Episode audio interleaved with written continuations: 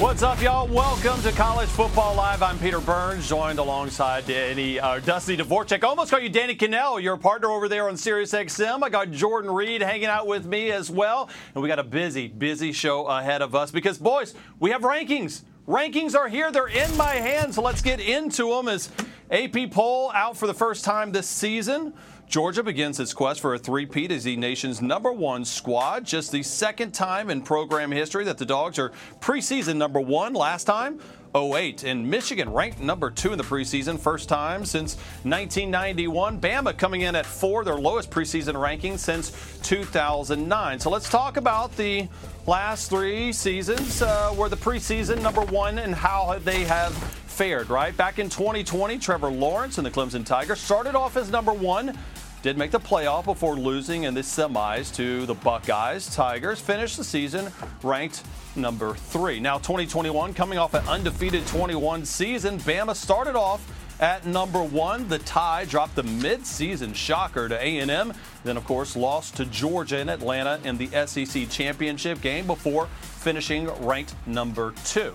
Then, of course, back in 2022, despite winning the Natty, it was Alabama, not Georgia, that started last season ranked number one. Tide dropped games to both Tennessee and LSU and missed the playoff only for the second time. So, when was that last time the number one went out there and actually won it? Well, Alabama did it back in 2017. Of course, a great season for the Trojans, USC, a couple seasons for the Seminoles, and Dusty Dvoracek squad uh, back in 1985. So, Jordan Reid, let's talk about this. Biggest obstacle to number one ranked Georgia is who?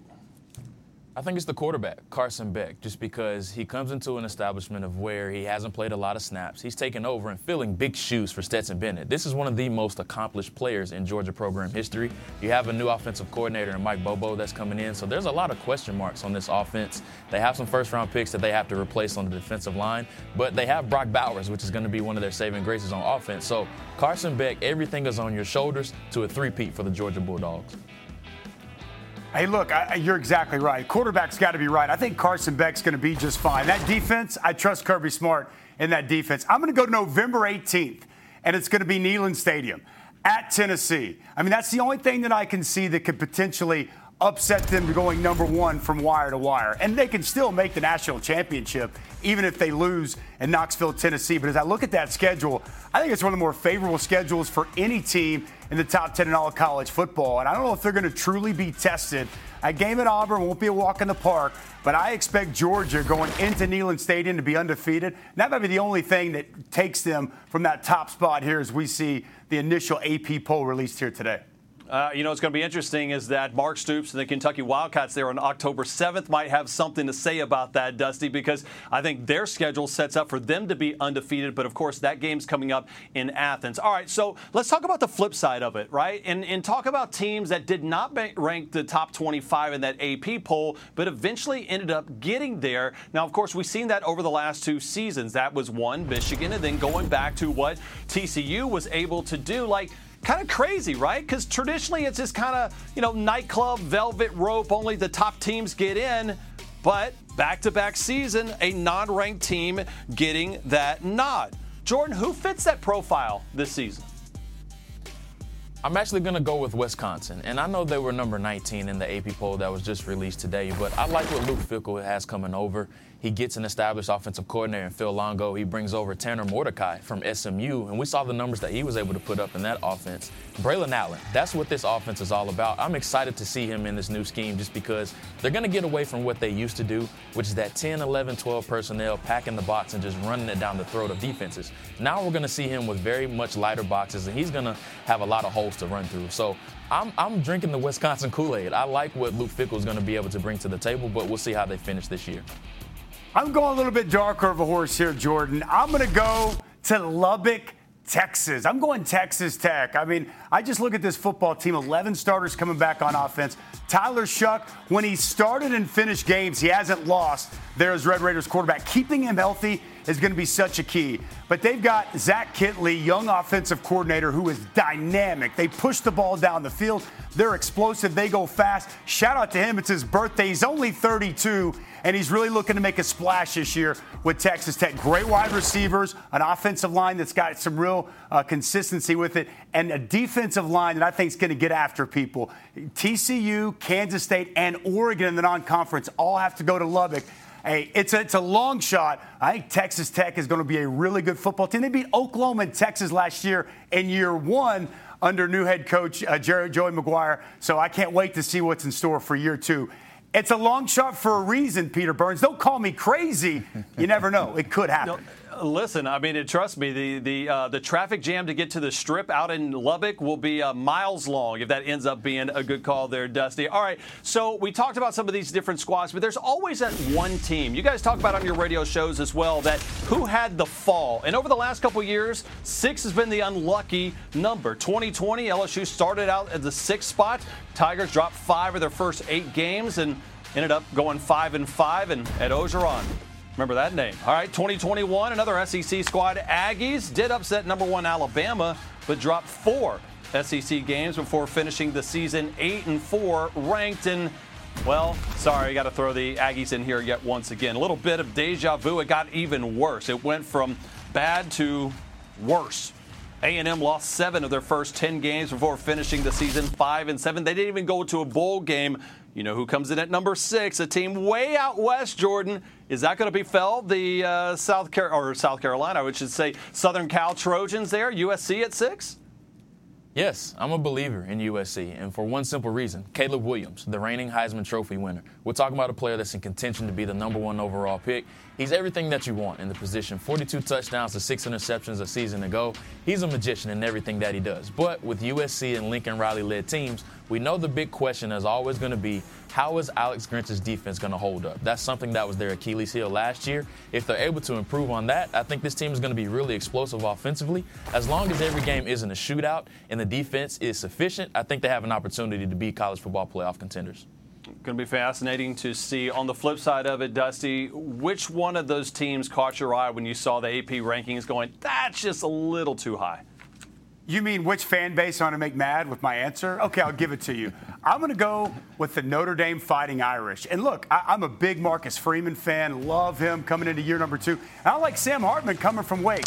But you lose Tommy Rees, your offensive coordinator. Gerad Parker, your tight ends coach, is your OC. You also lose Harry Hiestand, one of the best O-line coaches in the country. Joe Rudolph comes in. I just think that's a lot of newness on an offense that really struggles to have playmakers down the field catching the football. And the biggest reason, it's probably the schedule. This schedule is absolutely loaded. You've got road trips starting at NC State. You got to go to Clemson. You've also got Ohio State, USC coming into your backyard. I see an 8 and 4 type of season and year two for Marcus Freeman, very similar to the one we saw. It's a decent season, but at 13 in the country to start the year, I think it's a little bit too high for me on the Fighting Irish. Yeah, for me, I may surprise a lot of people saying this, and it's actually Alabama. We know they're usually inside at that number one, number two, or even third ranked spot. Being a number four is still a little bit too high for me just because they have massive questions at quarterback. Is it going to be Tyler Buchner? Is it going to be Jalen Milroe? We still don't have an answer to that question. And yes, Nick Saban is the most accomplished head coach over the past two decades, but I want to motivate Alabama. I want to see something from the Crimson Tide last year. Two losses. I want to see this team get better next year, but it starts with the quarterback. Who exactly is going to be that quarterback? That is yet to be determined. I just love the fact that Dusty's like, hey, uh, hold on. I'm going to really upset people. I'm going to say Notre Dame. And Jordan's like, hold my beer. I'm going to go one step further, and he takes Alabama. Um, yeah, I don't want to check your social media accounts after that. All right, uh, coming up, a lot more on College Football Live, including what's the quarterback room going to look like in Columbus? We'll hear from Ryan Day on what he has to say about picking his guy, and we have a monster five star commitment happening in just moments. Williams Nwaneri. Where is he going to play college football next season? Find out next.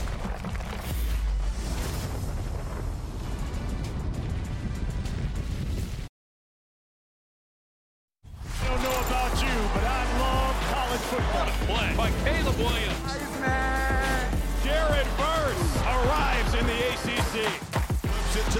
zone. Caught. Touchdown. Marvin Harrison Jr. Bowers tips it to himself. Breaks the tackle. Look at the tight end go. Pass is on. Daniels, end zone. Caught. Kansas wins it here. New era.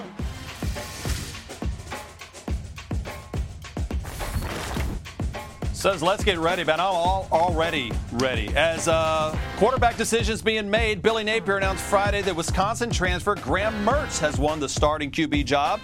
Down in Gainesville, Mertz, remember, started the last three seasons for Wisconsin, threw for 2,100 yards. Now, on to Ohio State, the Buckeyes have had an unbelievable run of quarterbacks. Look at that list, including three straight first rounders now that CJ Stroud is playing for the Houston Texans.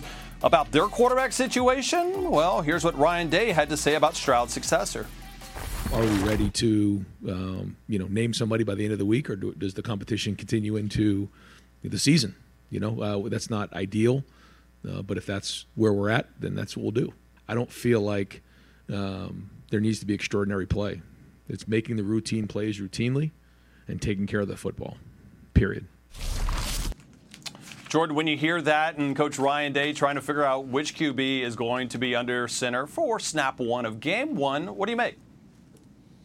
A lot. I think the longer this goes on, the worse it is for Kyle McCord, honestly, just because he's the guy that was returning. And I think they have some other options. Devin Brown is one that they do like. So the longer that this goes on, I think the more it is in favor of Devin Brown. And this is the first year in a long time that Ohio State has had question marks. And we know there's a lot of pressure on the Buckeyes this year just because of the, the season didn't end the way that they wanted to last year. You lost in Michigan for the second consecutive season. So this is a big decision for Ryan Day to make, and he's taking his time with it.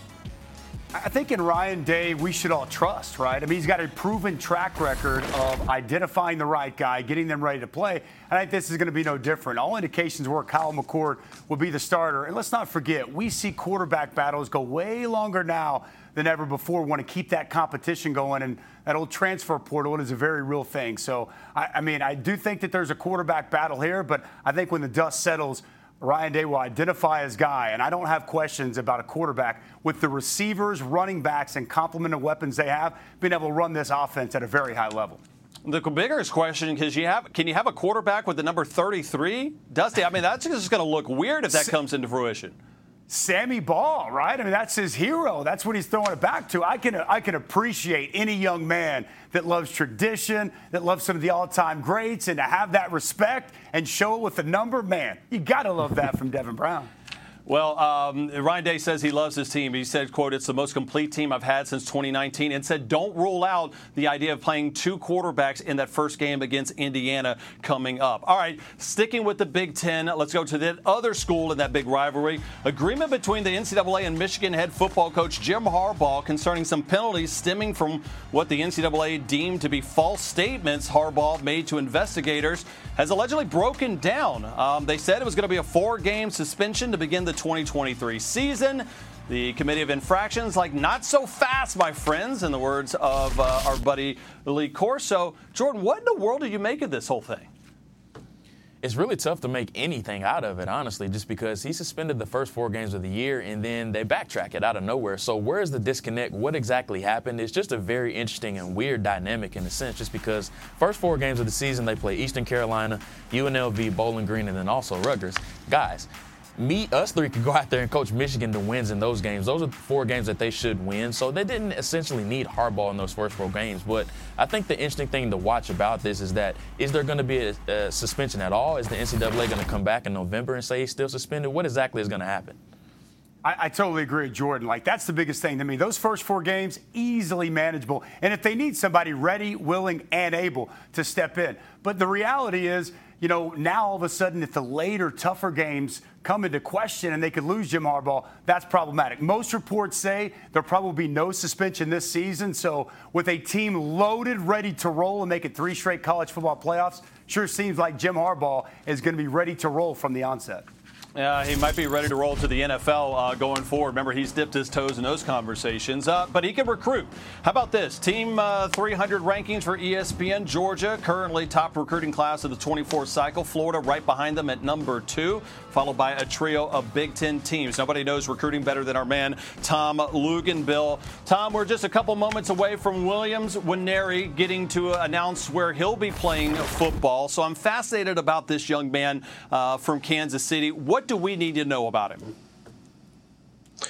He's massive. I mean, he is a big human being. He weighed in at 257 pounds at six foot six for us this last spring. Had an 11 inch hand size, which is extremely rare. The thing that I like about him, it's a little bit like Peter Woods, who was a top five overall player for us last year that signed with Clemson, is he can play all four spots along the front. Now, I don't know if he's going to outgrow, uh, and he may. He may outgrow the position on the outside and move on to the inside full time. But he can run, he's athletic, he tests off the charts. So when you see him in person, everything you're trying to check the boxes for are what you're seeing on tape, which makes him special. And as Dusty will tell you, he plays a premium position.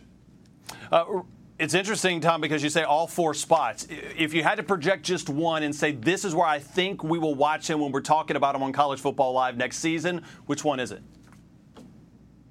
uh, defensive end early on, you know. But if he gets up into the 280, 285 range, which could happen, you know, quickly, given the, the length of his arms, he's a size 15 or 16 shoe. He may still have some growth uh, still to come kind of scary to think about. He can get even better. Tom, thank you. Appreciate the time. So now the moment that everybody has been waiting for.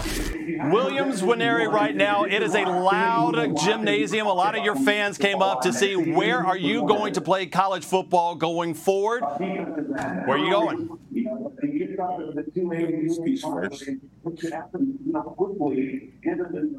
First of all, I want to thank God. I want to thank my parents everything they've done for me up to this point, the sacrifices they made for me. Uh, I want to thank my family, my friends. I want to thank all my teammates. Uh, you know, this wouldn't have been possible without y'all. So, I want to thank everybody that came out here today to support me. That being said,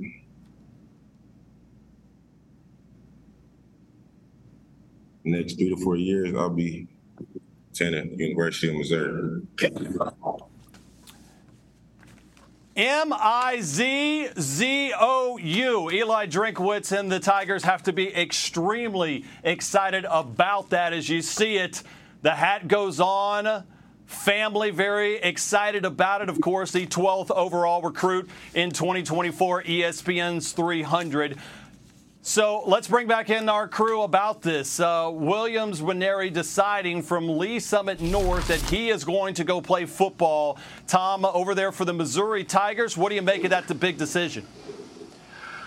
I think it's one of the bigger days in, in Missouri's history in recruiting, and certainly for Eli Drinkwitz. You know, he gets Luther Burden, he steals him away from Oklahoma, he becomes a playmaker immediately for the Tigers. And here's the thing that's so important about this is – the 2023 and 2024 class in the state of Missouri is probably the best, most well stocked two classes back to back I've seen in the last 20 years of doing this in that particular state. So it is imperative that they're able to keep some of. They're not going to keep them all, okay? But when you beat a Georgia on a guy, you beat an Oklahoma on a guy, it says something, and that's what Eli Drinkwitz and the staff have been able to do here.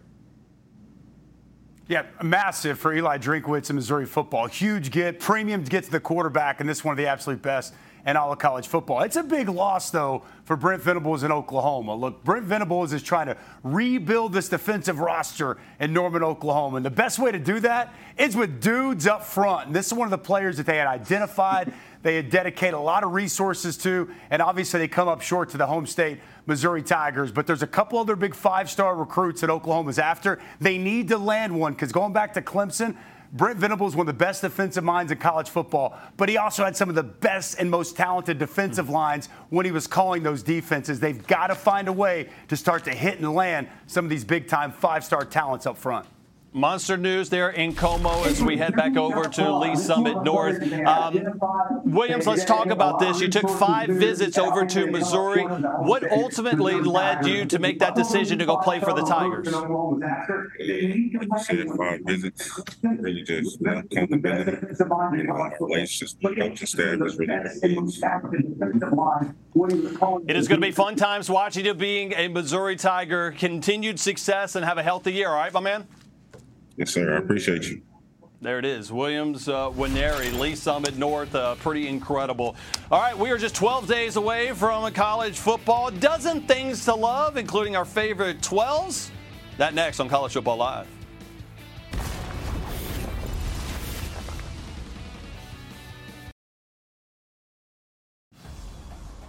Draft night t- tonight, 7 Eastern, 4 Pacific. We have our eighth annual Fantasy Football Marathon, 27 straight hours of coverage on ESPN and ESPN2, followed by our Fantasy Football Draft tomorrow at 7 Eastern. Simulcast again on YouTube, Facebook, X, and the ESPN app. Everything you need. Uh, Dusty Dvoracek, your number one pick of fantasy football and college football would be who? You can't take a quarterback. Give me Quinshon Judkins, the bruiser pounder at Ole Miss. Love him at number one. Jordan? Marvin Harrison Jr. In of Oh. statement. I'm upset. I had for Quin. I had Quinshon written down. I'm going to take Caleb Williams because you know what? I don't like you, Dusty. I'm going to pick a quarterback just to upset you. All right, uh, we are 12 days away, just a dozen days away from college football starting. So, Dusty, you look at so many great 12s in college football history. What comes to mind? I mean, I'm a Dallas Cowboys fan. Grew up in Dallas. Give me go to Navy. Give me Captain America, 1963 Heisman Trophy winner. Roger Staubach, unbelievable career, both college and professionally. Without, when I think a 12, first name and number that comes to mind. Hmm. Easy Jordan? answer for me. Being a former HBCU quarterback, it has to be Doug Williams for me. He's a pioneer of the game. First black quarterback drafted in 1978. First black quarterback to win the Super Bowl as well. So Doug Williams would be the easy answer for me. Doug would be a fantastic answer, and you saw that. Uh, that a little precursor to what I was going to say as far as the fans. I'm going to go different. I'm going to go the 12th men over at, uh, at Kyle Field for Texas A&M, and I felt bad, right? You start talking about them the last couple years. They were preseason ranked number six. Maybe now that they're in the top 25, that they'll work out a little bit better. So there we go. Breaking news: Williams Nwaneri. He is headed to Missouri as that commit. He is Dusty Dvoracek. He's Jordan Reid. I'm Peter Burns. Thanks for watching us on College Football Live.